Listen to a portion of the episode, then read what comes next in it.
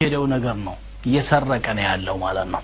ስለዚህ ልቦናችንን ለመስረቅ ይታገላል። እኛ ደግሞ ወደ ጌታችን በመሸሽ የእሱን ፈተና ለመቋቋም ጥረት ማድረግ ነው። በዚህ ትግል ውስጥ ሆነን የምንሰግደው ሰላት ሁሉ ዋጋ አለው፣ ተቀባይነት አለው።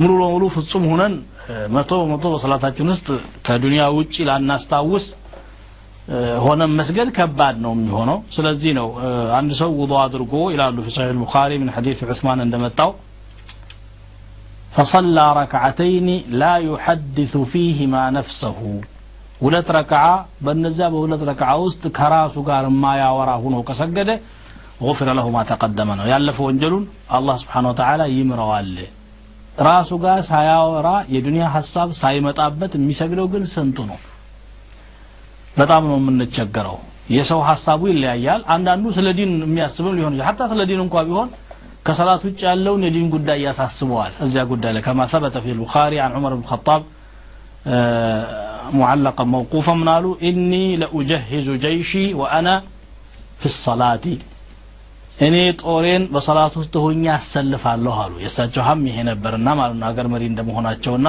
የኡማው መሪ እንደመሆናቸው ጠላትን መከላከል ግዴታ ነበረባቸው ሀሳቡ የሚመጣው በዚያን ጊዜ ነው አሉ የጠፋ እቃ በሰላት ውስጥ ይገኛል ማለት ነው እና እንደዚህ ይፈታተነናል። ግን መታገል ነው ያለብን። እንዲህ አይነት ሀሳብ ሲመጣ ወደ አካላችን ላይ ጣል አድርገን ስለምንቀራው ቁርአን ማሰብ ስለምናደርጋቸው ዚክሮች ማዕና ማሰብ ስለ አላህ አዘማ ማሰብ በመሀል እንኳን ሀሳባችን ሊሰርቅ የሚመጣ ካለ መታገል ነው።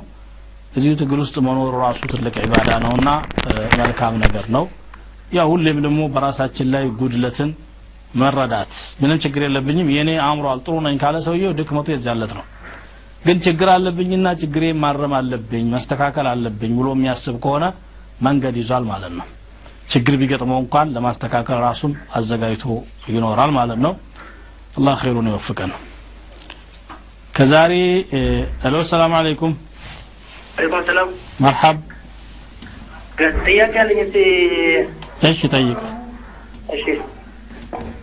ሰላም አለይኩም። አለይኩም ሰላም ረሕመቱላህ ከወላጅ ጋር ተያይዞ ጥያቄ አለኝ። እሺ። ቤተሰብ ጋር ችግር አለ። እኔ ከሱ ጋር አላደኩም። እና ያው እነሱ ወለዱኝ እንጂ ምንም አላሳደጉኝም። እኔ ሰው ጋር ሆኜ የተማርኩኝ እነሱ ጋር ያለኝ እንትን ይመስላል ለማለት ነው። ምን ሆኖ ነው? ችግር ነበረባቸው? ችግር ነበረባቸው። እሺ خير ان شاء الله መልካም ነው ወላጅ ሄሎ ሰላም አለይኩም مرحبا اهلا وسهلا جلال እሺ ቀጥል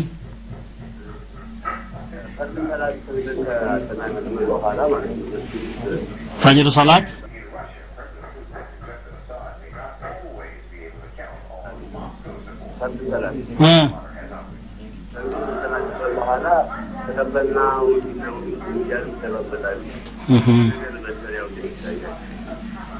እጅ ይጨባበጣሉ።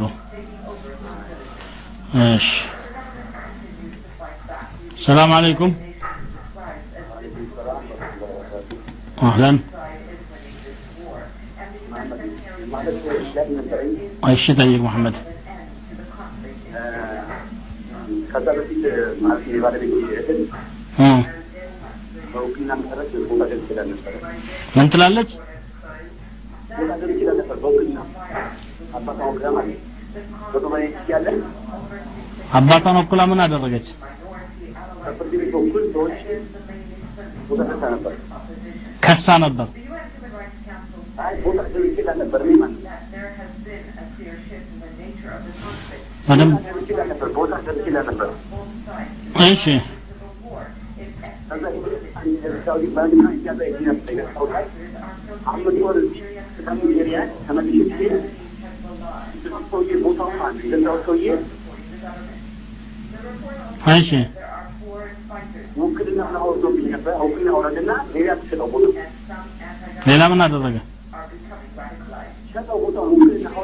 ሸጠው ቦታ ውክልና አውረድና በህገወጥ መንገድ በሌላ እንትን ካለ ወደ አውቶ ፖሊስ እሺ አሁን ያ ቦታ ልጅቷ ማለት ገዝቼ ለታለ በዚያ ምንድን አባታቸው ሊወቅቱ ነበረ ምክንና ውዷ ታሳየው አሁን እቺ ልጅ ቦታ ያለው በፍርድ ቤት ተከራክሬ እኔ ማለት በፍርድ ቤት ተከራክሬ በደንብ አይሰማም ድምፅህ ይስተጋባል መሐመድ እስቲ ረጋ ብለህ ተናገር በፍርድ ቤት ተከራክሬ እሺ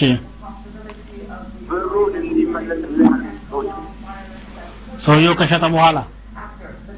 ሰውየው ከልሻቸው ማለት ከልሻቸው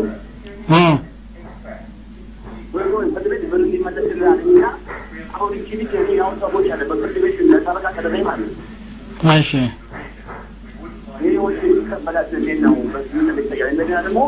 ብሩ እንዴኛው ግን ማለት ነው ይህ ብር ይቀበላች ያለ ባልተኛል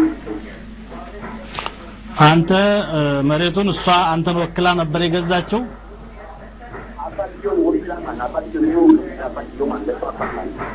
አንተ ወክለኸው ነበር? እሺ።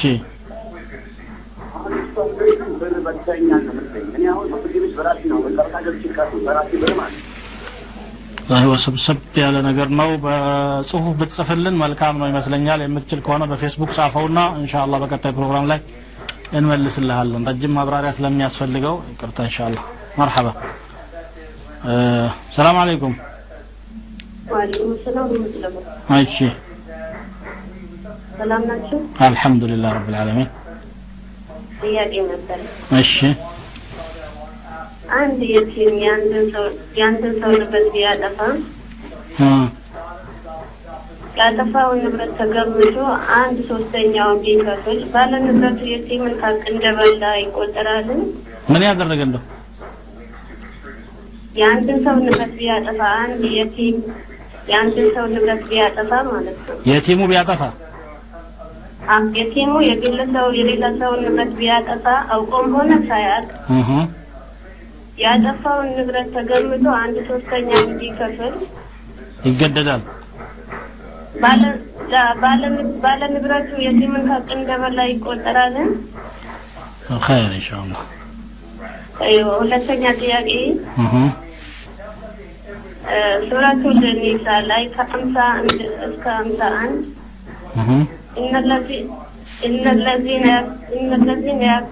أموال اليتامى እህ ظل- ظلما إنما يأكلون في بطونهم نارا ይላል።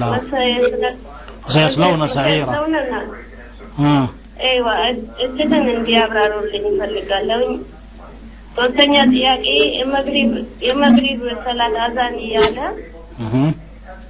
ሀይድ ቢመጣ የመግሪቡን ሰላት ብቻ ነው ቀዳ የምናወጣው ወይ መግሪብና ኢሻውን ነው ቀዳ የምናወጣው? ይህን ጥያቄ ደግሞ ለሌላ ሰው ጠይቄ የመግሪቡና የኢሻውን ነው ቀዳ የምታወጪ ተብዬ ነው። ዝሁር ላይ ከሆነ የዝሁሩና የአስሩን ነው ቀዳ የምታወጪ ተብዬ ነው። ትክክል ነው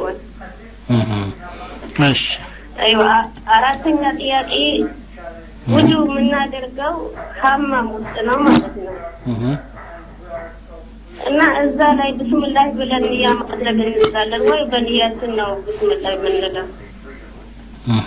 እሺ አምስተኛ ጥያቄ ሴት ሴት በጀማ እያሰገደች ድምጿን አውጥታ ማሰገድ ትችላለች?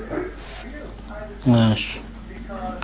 ሰላም አለይኩም። ጀዛኩም ሰላም ወረሕመቱላህ ወበረካቱ ኸይር ኢንሻአላህ። ጥያቄዎች በርከት ያሉ ናቸው። ምንድን ያለው? እ፣ ምንድን ነው ኢቃማ አለኝ ብዬ ይህን መልሻለሁኝ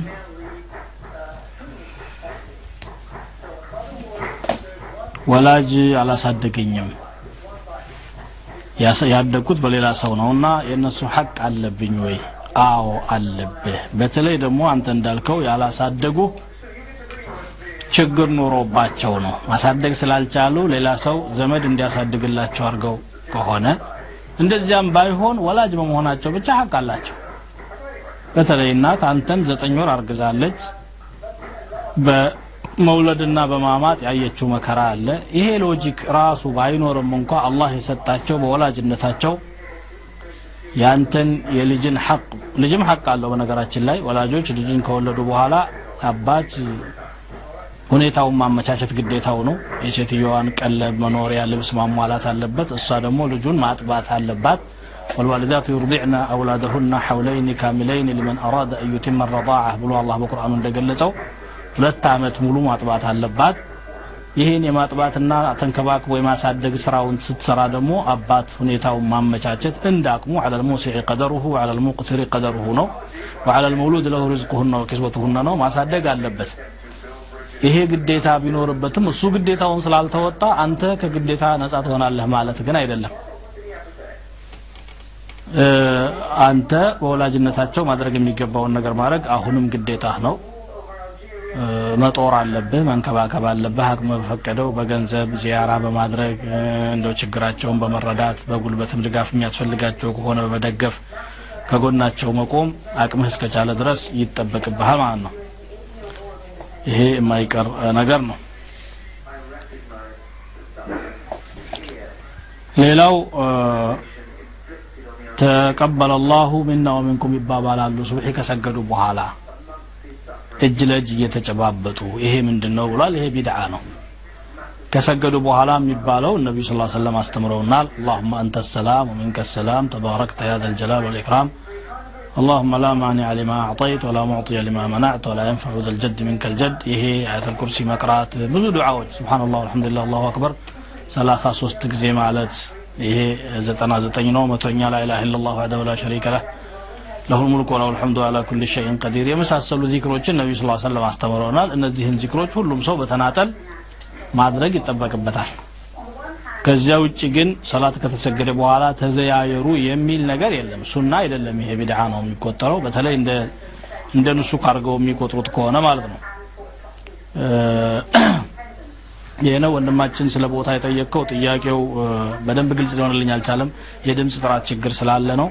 እንዲህ ረዘም ያሉ ጥያቄዎችን ደግሞ አብራርታችሁ በፌስቡክ address ብትጽፉ መልካም ነው። ሰፋ ያለ መብራሪያ እንሻ አላህ እኛም እንሰጠዋለን።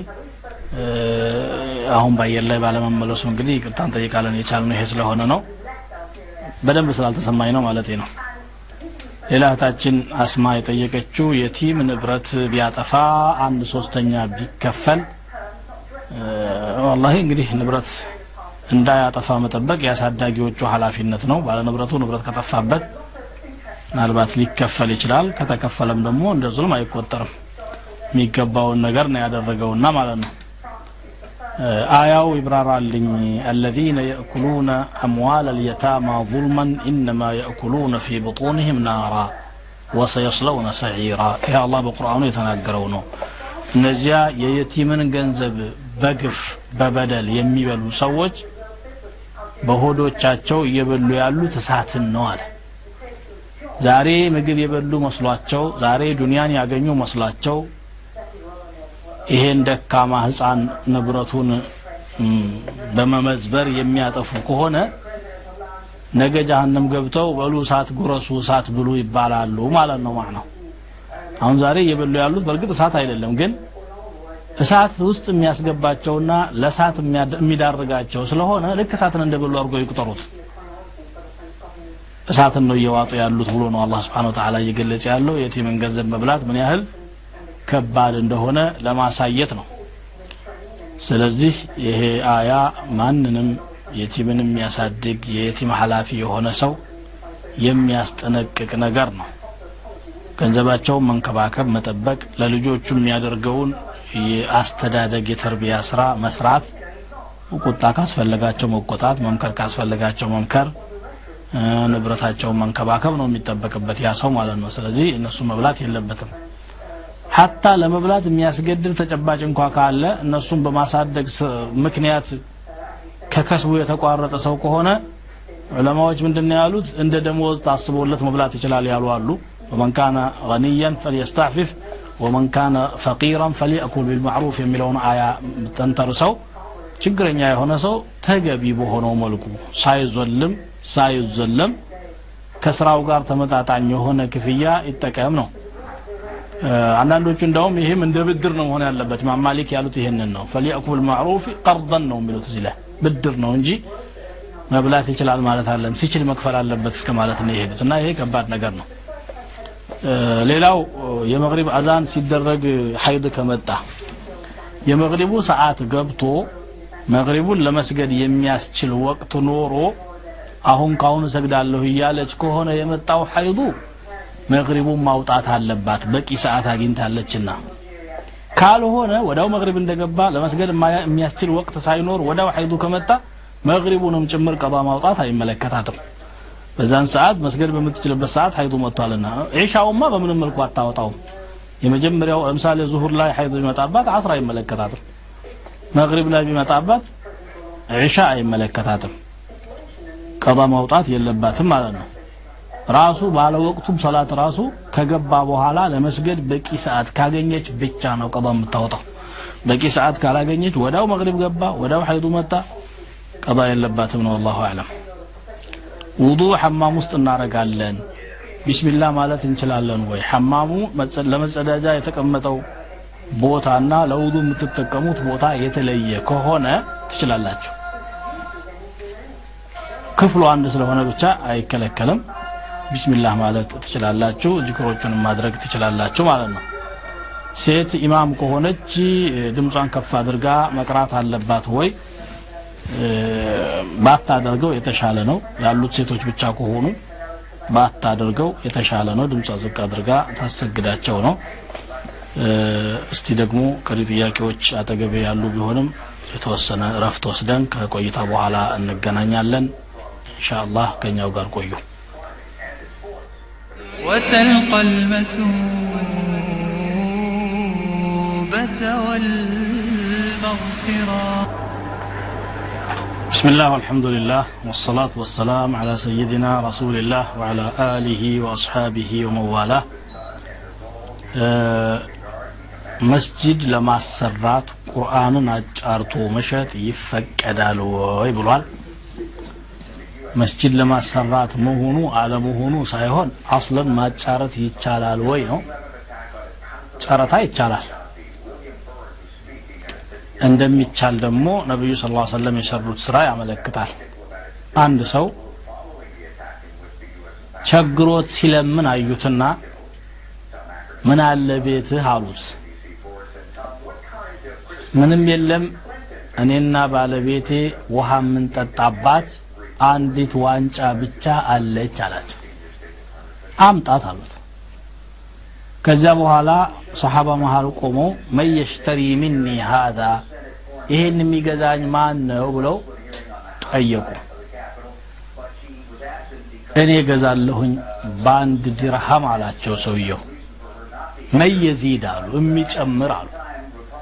እኔ በሁለት ገዛለሁኝ አላቸው። ሌላው ደግሞ ስለዚህ በሁለት ሸጡለትና ይችን አንዷን ምግብ ግዛና ለቤተሰብህ ስጣቸው ይችን አንዷን ደግሞ ሂድና ጥልቆ ወይም መጥረቢያ ግዛባት ብለው ገዝቶ እሳቸው ራሳቸው ምሳሩን አዋደው ሰጡትና አስራ አምስት ቀን ድረስ እዚህ ከተማ ውስጥ እንዳላየ የበረሃ ዛፎችን እየቆረጥክ እየሸጥክ ራስህን ለመለወጥ ሞክር አሉት።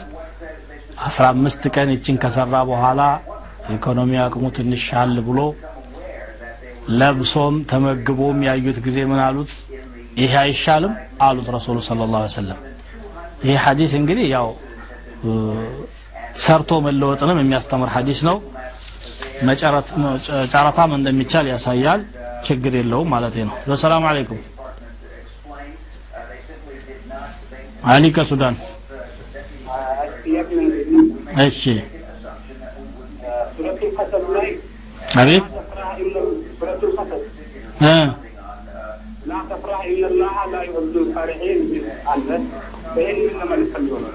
ምን ለማለት ፈልጎ ነው? ተፈልጎ ነው? ግልጽ ነው፣ ግልጽ ነው።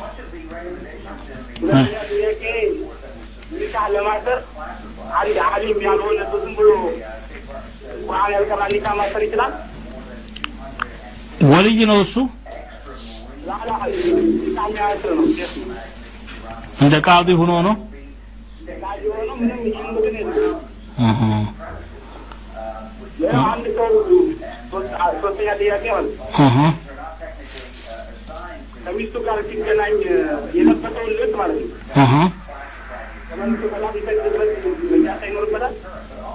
እሺ መልካም አራተኛው እህ እሺ ሁዘይር ሁዘይር ሁዘይር የሁድ የአላህ ልጅ ነው ይላሉ። አቤት ሁዘይር ሁዘይር የሁድ የአላህ ልጅ ነው ይላሉ። ሶስተኛው ግልጽ አይደለም ሶስተኛው ጥያቄ አንድ ሰው ልብስ ለብሶ ከሚስቱ ጋር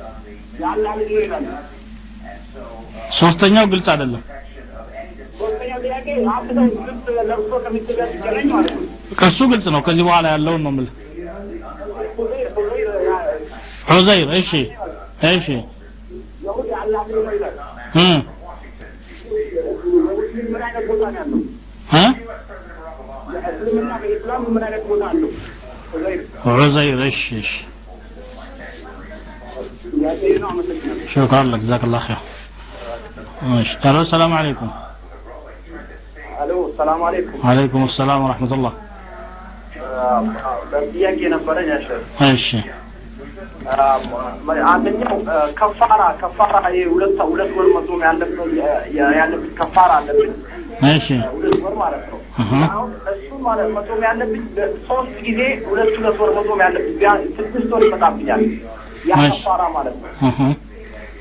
ስድስቱ ወር በተከታታይ ነው መጾም ያለብኝ ወይ ሁለት ወሩን ጾም ጨርሼ እንደገና የተወሰነ አድርጌ ሁለት ወሩን መጀመር መጨረስ እችላለሁ? መልካም ኢንሻአላህ እና ሁለተኛው ጥያቄ ደግሞ ሀቂቃ ይሄ ስለ ወንድ ልጅ ሀቂቃ ምናምን ማውጣት እንዲገባ ይባል እንትን ሰምቼ ነበረ። በትክክል አልገባኝም። ቢያብራሩልኝ። بحقي- የሐቂቃን አሕካም እሺ አይዋ ሀቂቃ ሀቂቃ እሺ شكرا لك الله يبارك فيك خير آه، መጀመሪያው የአያ ማዕና ነው የጠየቀው ኢዝ ቃለ ለሁ ቀውሙሁ ላ ተፍራሕ የእንትና ቂሳ ላይ ማን ነው ሰውየው አ፣ ቃሩን የቃሩን ቂሳ ላይ ኢነ ቃሩነ ካነ ሚን ቀውሚ ሙሳ ፈበጋ ዐለይህም وآتيناه من الكنوز ما إن مفاتيح مفاتحه لتنوء بالعصبة أولي القوة إذ قال له قومه لا تفرح إن الله لا يحب الفرحين وابتغ فيما آتاك الله الدار الآخرة ولا تنس نصيبك من الدنيا آه يا من دنو قارون የሚባለው ሰው ከሙሳ ቤተሰቦች ነበረ ግን በእነሱ ላይ ድንበር አለፈ ከፊርዓውን ጋር ወግኖ ፊርዓውን የስልጣን እ፣ ብልግና ነው የታየበት። ማለት ድንበር ነው ያለፈው። ንጉስነት እንኳን አነሰውና እኔ ንጉስ ብቻ ሳልሆን አምላክ ነኝ። የምድር አምላክ እኔ ነኝ። የናይል ተፋሰሶች በእኔ ግዛት ስር መፍሰሳቸው ለአምላክነቴ ማረጋገጫ ነው ብሎ ሰውን ለማጃጃል ሞከረ። ቃሩን ደግሞ እንዲሁ በሀብቱ ኮራ። ሁለቱ አብረው ከሆኑ ደግሞ የሀብትና ንግስና ባለቤቶች ድንበር ከጣሱና ከጠገቡ ብዙ ነገር ያበላሻሉ። ስለዚህ አላህ ቃሩንን ምን አለ? እነ ቃሩነ ካነ ሚን ቀውሚ ሙሳ ፈበጋ አለይህም በእነሱ ላይ ድንበር አለፈ ይላል ግፍ ፈጸመ። إذ قال له من أنه الله حتى سطوطا من الكنوز ما إن مفاتحه لتنوء بالعصبة أولي القوة يا هاي اللي بالبيته يتسباسبه يسون የሀብት መጋዘን ቁልፎች ቁልፎቹን ብቻ እናንሳ ቢሉ የሚያዳግት ደረጃ የደረሰ ነው አለ እባክህ አትኩራ አለ ላተፍራህ ማለት ባለ ሀብት ብዙ አትደሰት ማለት ደስታ የአላህን ኒዕማ በማግኘት መደሰት ሳይሆን መንቀባረር መኩራት ብዙ ብትኮራ አ፣ አይበጅህም ለአንተ አትኩራ ኢነ አላህ ላ ዩሕቡ ልፈሪሒን አላህ በሀብታቸው የሚኩራሩ ሰዎችን አይወድም አሉት። ይልቁንስ አላህ በሰጠ ሀብት ያብራራዋል ይህን ፈረሑን ተወው የሚለውን ወብተቂ ፊማ አታከ አላሁ ዳር አልአኺራ። በአላህ በሰጠ ሀብት የአኺራን አገር ፈልግበት።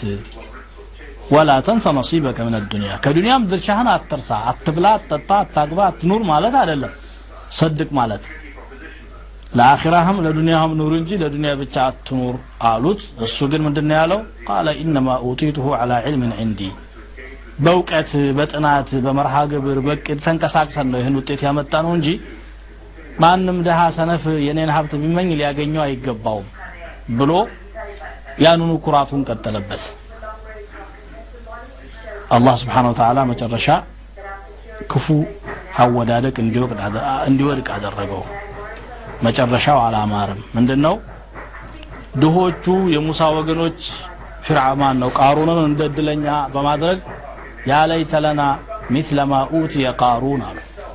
ቃሩን የተሰጠው አይነት ሀብት ለእኛም ቢሰጠን ምኞታችን ይሄ ነው ሲሉ ጊዜ አላህ ስብሓን ወተዓላ ምን ይላል? ፈኸሰፍና ቢሂ ወቢዳሪህ ልአርض እሱንና ያችን በሀብት የናጠጠች ከተማውን ምድር እንዲውጣቸው አደረግናቸው ከዛ ያን እሱን ሀብት ይመኙ የነበሩ ሰዎች ምን አሉ? ወይ ከአነሁ ላ ይፍሊሑ ዛሊሙን። ጉድ! ለካስ ግዘኞች ምንጊዜም ለስኬት አይበቁም። ይሄ ነው ለውድቀት ያበቃው ብለው ለውላ አመነ አላሁ ዐለይና ለኸሰፈ ቢና። አላህ በችሮታው ባይ እንከባከበን ኑሮ እኛም መሬት ውጦን ነበር። እንኳንም ወደ እሱ ያልገባን ብለው ተናገሩ ይላል። ስለዚህ ላተፍራህ ማለት አትንቀባረር አትኩራ ማለት ነው። እንጂ አላህ በሰጠህ ነገር አትደሰት ማለት አይደለም ፈራህ የሚለው ቃል ድንበር ያለፈ ደስታ ወደ ኩራት የዘለቀ ለማለት ነው የተፈለገው እዚህ ቦታ ላይ ማለት ነው። ኒካህ ለማሰር አዋቂ ያልሆነ ሰው ቃዲ ከሆነ የኒካሁን አስተሳሰር ደንብ ማወቅ አለበት። ዳኛ ለመሆን ሰውየው የሚዳኘውን ነገር ማወቅ ስለሚገባው ማለት ነው። ሙያው ሊኖረው ስለሚገባው። ወይም ደግሞ ማእዙን ሸርዒ በቃዲ በኩል ፍቃድ የተሰጠውም ከሆነ ቢያንስ የሚሰራትን ነገር ውሎችን ማዋዋል ለኒካህ አስፈላጊ የሆኑ ነገሮችን ማወቅ አለበት። ይህን ካላወቀ አይሆንም ማለት ነው። ግንኙነት ላይ የለበሰውን ልብስ ለብሶ መስገድ ይችላል ወይስ ተነጅሷል ነው? የነካው መዝይ ካለ መንይ ጠሃራ ነው? ጠሃራ አይደለም ኪላፍ አለ። ከዛ ውጭ ግን ያው ፈሳሾች ስለሚኖሩ ነጃሳ ነገር የነካው ከሆነ ነጃሳ ነው። ካልነካው በግንኙነት ጊዜ ስለለበሱ ብቻ ነጃሳ አይሆንም መስኬድ ይችላሉ። ነክቶታል አልነካውም ብቻ ነው መጣራት ያለበት ማለት ነው። ዑዘይር በኢስላም ቦታው ምንድን ነው ስለ ዑዘይር የሁዶች የተናገሩትን ነው ቁርአን ያነሳው እንጂ የዑዘይርን ምንነት አይገልጽም። وقالت اليهود ዑዘይሩን ابن ወቃለት وقالت النصارى المسيح ابن ዑዘይር የአላህ ልጅ ነው አሉ። ነሳራዎች ደግሞ መሲህ ወይም ክርስቶስ የአምላክ ልጅ ነው ብለው ተናገሩ ነው የሚለው። ዑዘይር በቁርአን ሁለት ቦታ ብቻ ነው የተነሳው። ሁለቱም ቦታ ላይ ምን እንደሆነ አይገልጽም። ግን ሙፈሲሮቹ ያሉት ምንድነው? ከአህለል ኪታብ ዘገባ በመነሳት ዑዘይር ደግ ሰው ነበረ ሳሊሕ ሰው ነበረ ብለዋል። አንዳንዶቹ እንዲያውም ነብይ ነው የሚልም አባባል የሰነዘሩ አሉ። ነስ የለበትም። ይህን ማወቁ አለማወቁ የሚጎዳን ነገር የለም። ብቻ በሱ ሰበብ ሰዎች ጠመዋልና እናንተም አንድን ሰው ከሚገባ በላይ በማድነቅና በማክበር የአምልኮት ስልጣን ሰጥታችሁት እንዳትወድቁ ተጠንቀቁ ለማለት ነው በቁርአን የተፈለገው ማለት ነው። ሌላ ወንድማችን የሶስት ወር ከፋራ አለ የስድስት ወር ከፋራ ማለት ሁለት ወር የሚያጾም የሚያጾም ተደጋጋሚ ስራ ሰርቷልና ማለት ነው። እንዳ ከሆነ ሁለት ወሩን በተከታታይ ማድረግ አለበት። ይሄ ማይቀር ነገር ነው። ለአንዱ ከፋራ ምንድን ያለው? ፈሲያሙ ሸህረይን ሙተታቢዐይን ነው የሚለው ለአንዱ ከፋራ ሁለት ወሩን በተከታታይ ማድረግ አለበት። አንዱን ከፋራ ከጨረሰ በኋላ ሁለተኛውን የግድ መቀጠል አለበት አይባልም። ትንፋሽ ወስዶ አንድ ሰሞን አፍጥሮ እንደገና መነሳት ይችላል። ያንንም ከጀመረው በኋላ ግን በተከታታይ ማድረግ አለበት። ሳያደርግ ቀርቶ ለምሳሌ 59 ቀን ጾሞ አንድ ቀን ሲቀረው ካፈጠረ አንድ ብሎ ነው መጀመር ያለበትና ይሄ ነው። ስድስቱን በተከታታይ ማድረግ ባይኖርበትም እያንዳንዱን ሁለት ወር ግን ከጀመረ እስከ መጨረሻ በተከታታይ ማድረግ ይኖርበታል አቂቃ ምንድን ነው አቂቃ ማለት ልጅ ሲወለድ የሚደረግ መስዋዕት ነው ወይም ደግሞ እርድ ነው جاء في السنن عن الحسن عن سمرة عن النبي صلى الله عليه وسلم قال الغلام مرتهن بعقيقته ህፃን ልጅ ሲወለድ ከአቂቃው ጋር ተያያዥነት አለው። ወንድ ከሆነ ሁለት ፍየል ወይም ሁለት በግ ሴት ከሆነ አንድ ይላል። ይሄ ላገኘ ሰው ነው። ያላገኘ ከሆነ ደግሞ ለወንዱም አንድ ብቻ ቢያርድ ችግር የለውም። ሌላ ሐዲስ ስላለ ይሄ ነው። አቂቃ ሲታረድ የሚታረደው እንስሳ ሙሉ ጤነኛ መሆን አለበት። ልክ ኡድሕያ ላይ ያለው ሸርጥ አቂቃ ላይ ይመጣል አካለ ጎደሎ መሆን የለበትም አንካሳ መሆን የለበትም። ጆሮ የተሰነጠቀ ቀንዱ የተሰበረ አይኑ የታወረ ወይም ደግሞ የከሳ መሆን የለበትም። ሙሉ ጤነኛ እንስሳ መሆን አለበት። ወንድ ልጅ ሲወደድለት ሁለት ያርዳል። አላማው አላህን ማመስገን ነው። አላህ እንኳን ልጅ ሰጠኸኝ ብሎ ከጎረቤት ከወገን ጋራ ተካፍሎ መብላት ነው። ለሶስት ከፍሎ አንድ ሶስተኛውን ለድሆች በየቤታቸው እንዲያበስሉ ቢሰጣቸው መልካም ነው። ሁለት ሶስተኛውን እንደተመቸው በእለቱም በልቶ እንደገና ደግሞ አሰንብቶ መጠቀም ይችላል ቤት ውስጥ። ይህንን ይመስላል የአቂቃ ጉዳይ። የዛሬው ፕሮግራማችንም እዚህ ላይ ይቋጫል። በቀጣዩ ፕሮግራም አላህ በሰላም እንዲያገናኘን እየተማጸን ነው። እዚህ ላይ ይሰናበታችኋለሁ ወአኪሩ ዳዕዋና አን አልሐምዱ ልላህ ረብ ልዓለሚን ربنا آتنا في الدنيا حسنة وفي الآخرة حسنة وقنا عذاب النار. اللهم آت نفوسنا تقواها وزكها وأنت خير من زكاها وأنت وليها ومولاها. سبحانك اللهم وبحمدك أشهد أن لا إله إلا أنت أستغفرك وأتوب إليك.